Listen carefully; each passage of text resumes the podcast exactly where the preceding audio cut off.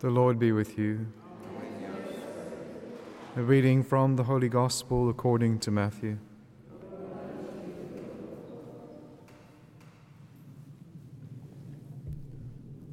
Jesus said to his disciples, You have heard that it was said, You shall not commit adultery.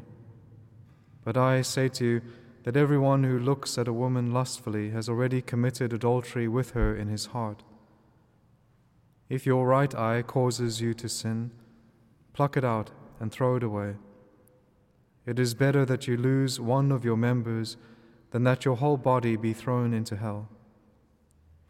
And if your right hand causes you to sin, cut it off and throw it away. It is better that you lose one of your members than that your whole body go into hell. It was also said, Whoever divorces his wife, let him give her a certificate of divorce.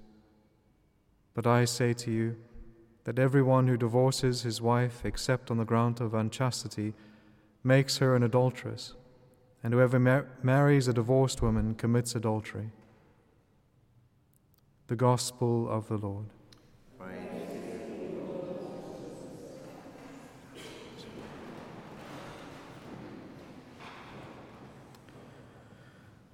So we carry on in the uh, chapter 5 of Matthew's Gospel, which is a prolonged teaching of Christ as he goes through the Beatitudes and then the uh, continued clarification over the Beatitudes and over what is required by the new law. And here we see the far reaching uh, permeation of the new law in terms of what is required, is that it has to go into the heart, the very depths of the heart, right? It has to enter into our heart and it has to live there, so that the Lord is not only concerned about our exterior actions and the things that we do that are visible, He is also not only concerned about the fact that we avoid sin exteriorly, but He looks into the heart and He cares for even the subtlest movements of our interior. And so the permeation of the new law is right into our very depths, right? Right into the, the core of who we are. That is where the new law terminates. That is where it is fulfilled most truly. Because that is where sin arises from in the heart and in our thoughts, right? So, what does it mean to be in the heart? It means to be in our thoughts and in our will.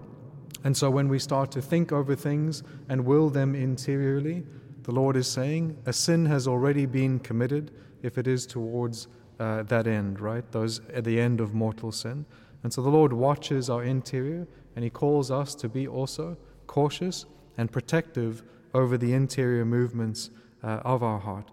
And so, what we see then, if we look back to the first reading for today, we're still with the wonderful prophet Elijah, and is right before he is about to hand on this prophetic gift uh, through God's desires to Elisha who will receive a double portion of his spirit.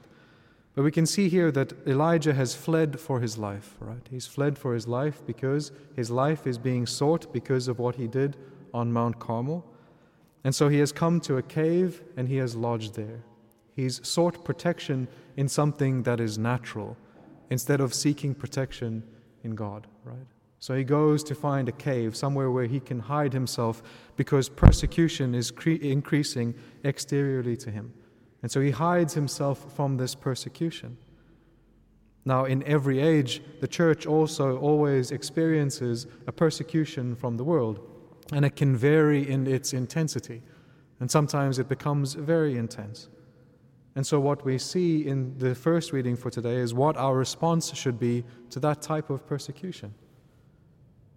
It is described if by Elijah himself, where he speaks about a jealousy that he has for God. Beautiful jealousy, right? He is jealous. He wants God to be loved above all things. And so his initial motivation is good.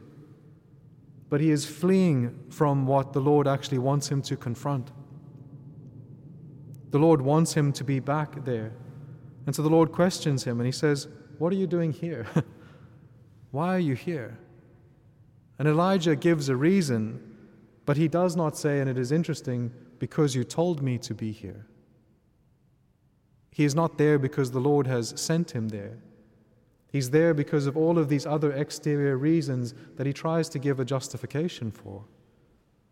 I'm here because there's persecution. I'm here because there's suffering. I'm here because I will confront difficulty. I'm here because they might even take my life. The Lord will ask him a second time if you go through this reading, also again, but why are you here? why are you here? That's not a sufficient answer. And so then the Lord speaks back to him and says, Go, return on your way. Go back to the thing that you fled from. Go back to the situation that you tried to escape. Go back to the work that I called you to do initially, and do not flee from it. The Lord wants us to be in the world, but not of the world. To, he wants the Christian people to permeate the culture, but not to take on the culture into their own hearts. He does want us to guard our interior movements, but He also wants us to accomplish His will. What the Lord wants then is that Elijah will hand on the gifts of the faith in terms of the kingship and the prophetic witness. He is to anoint the next generation. He is to anoint the next king and the next prophet. And this will continue God's work in the world and amongst his people.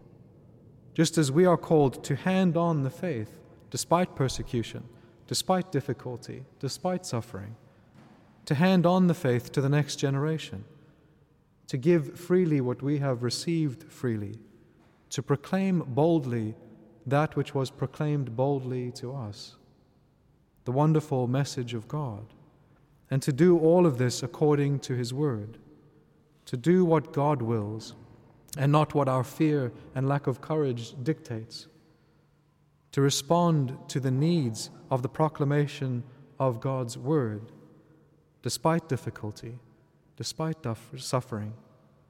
And so we pray for that grace, that same fire that filled the prophet Elijah to return to those difficulties. We pray for that same Holy Spirit to animate us and always to cause us to act according to God's will and not according to our fears. Amen.